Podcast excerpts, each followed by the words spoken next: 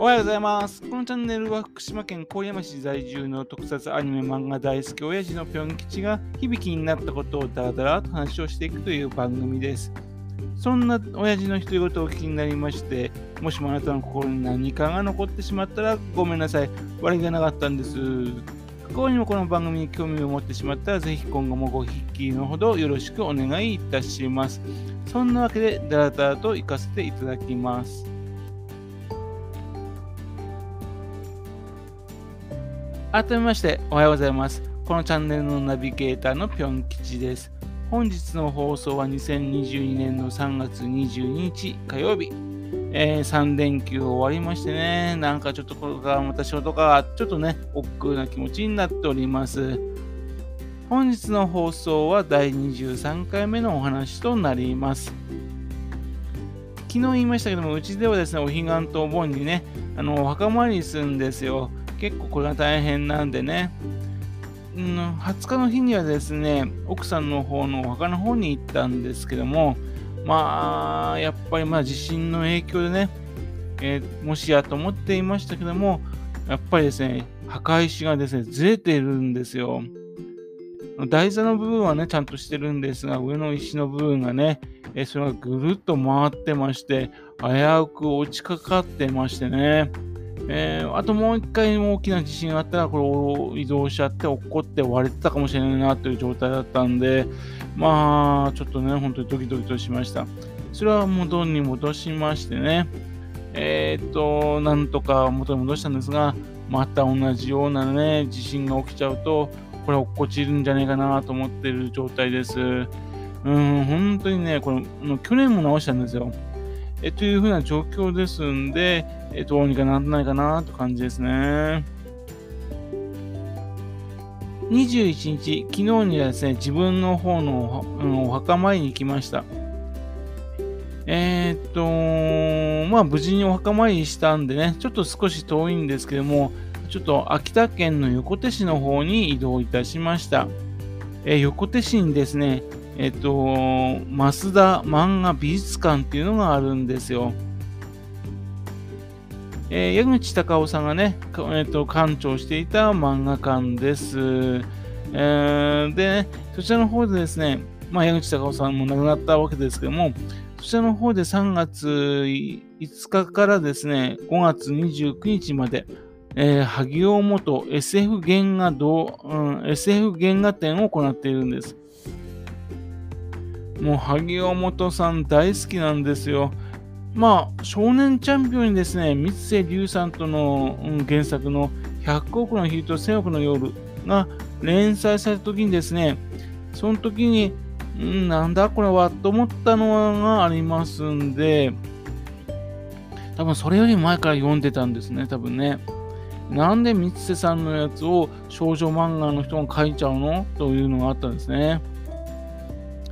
その頃はもうすでにですね、三瀬さんのジュブナイル小説と呼ばれるやつ、中学生、高校生向けの小説、このやつはもう大体読み尽くしておいて、そしてあと、えっと、宇宙年代記と呼ばれるですね、えっと、非常に叙情的なね、あの小説なんかも読んでた時期です。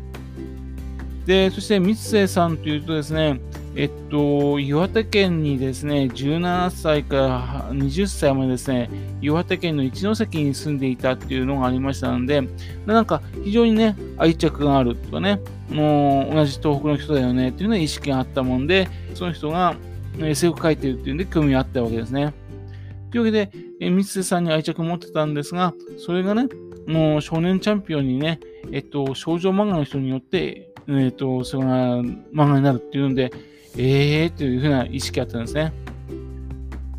えーと、だって少年漫画のガサツな世界にですね、少女漫画のの綺麗な絵って合わねえよねっていうね、まあそんな風な感じがありまして、少年、まあ独特のね、あの男の子と女の子を分けたいっていうね、ななんで男の世界に女が来るんだよってね、なんていう風な意識があってですね、えーで、それでもうしょうがないから、でも一応ね、あのー連載されてから読んでみましょうかって言うと読んでみると、もうすごいと。ね、ストーリーがめちゃくちゃすごくて、なんだこれはと。そして、えっ、と、アシュラ王ですよ。どう見ても少女に見えるアシュラを、これにもうドギマギしました。いや、かっこいい、凛々しい、ね、素晴らしいなと思ったんですね。というのが、萩尾本さんの、えっと、漫画の初めて出会った時でしょうかね。いや、でも、それ以前にもやっぱり結構あのー、少女漫画の世界で萩本さん有名だったんで見てたと思うんだよね。例えばあの NHK の少年ドラマシリーズで11人いるが、えっと、1977年にドラマ化されてるんですね。さっきのあのー、少年チャンピオンにね、100億の昼と1000億の夜が連載された頃とほとほぼ同じです。それ見てですね、あ、これ全然違うわと思ってですね、自分が漫画で読んでたイメージと全然違うっていうので、びっくりしたっていう記憶もあります。例えば、あのー、宇宙で育つる植物があってね、それを体に自分で巻きつけておいて、うわやられるとかね、えー、これは何だろうと。ね、今だったら特撮でね、どうにかなるのかもしれないけども、えっ、ー、と、昔ですか、ちょっとね、難しかったんでしょうね。それからと、えっと、子供向け番組、ね、スーパーロボット、レッドバロンだとか、あと、青春ドラマの我ら青春とかね、で大活されていた穂積ペペさんが出てきてね、うわ、これにも穂積ペペ出てくるのか、宇宙人役ってこれ無理があるんじゃねえの？とかね、そんな風な視点で見ていました。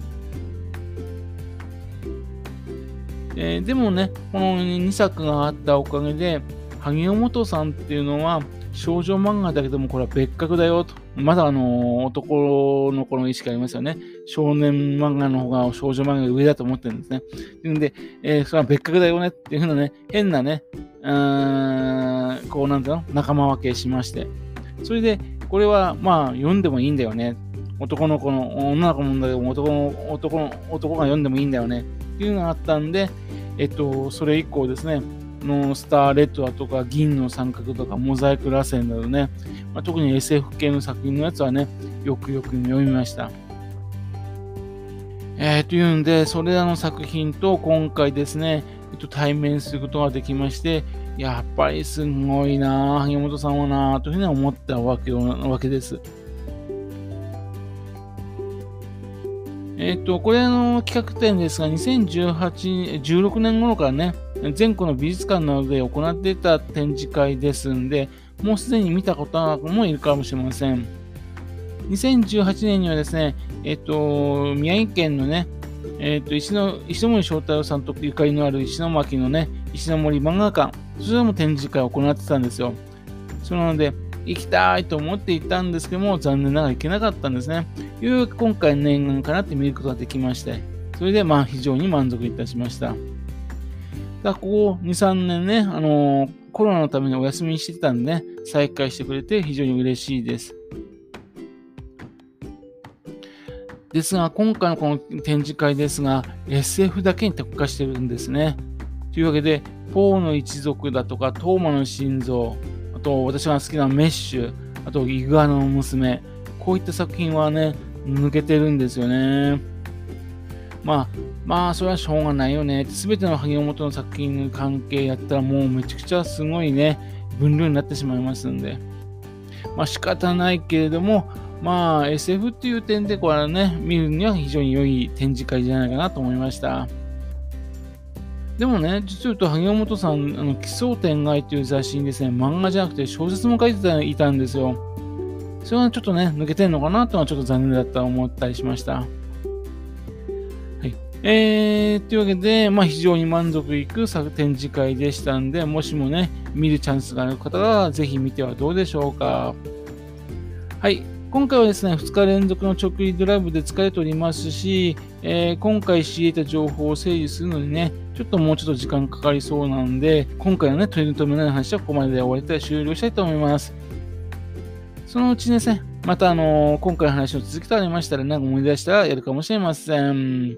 はい。それではですね、また次回よろしければ、ぴょん吉の、ぴょん吉のつまらないお宅の話にお付き合いください。えー、今日も一日頑張りましょう。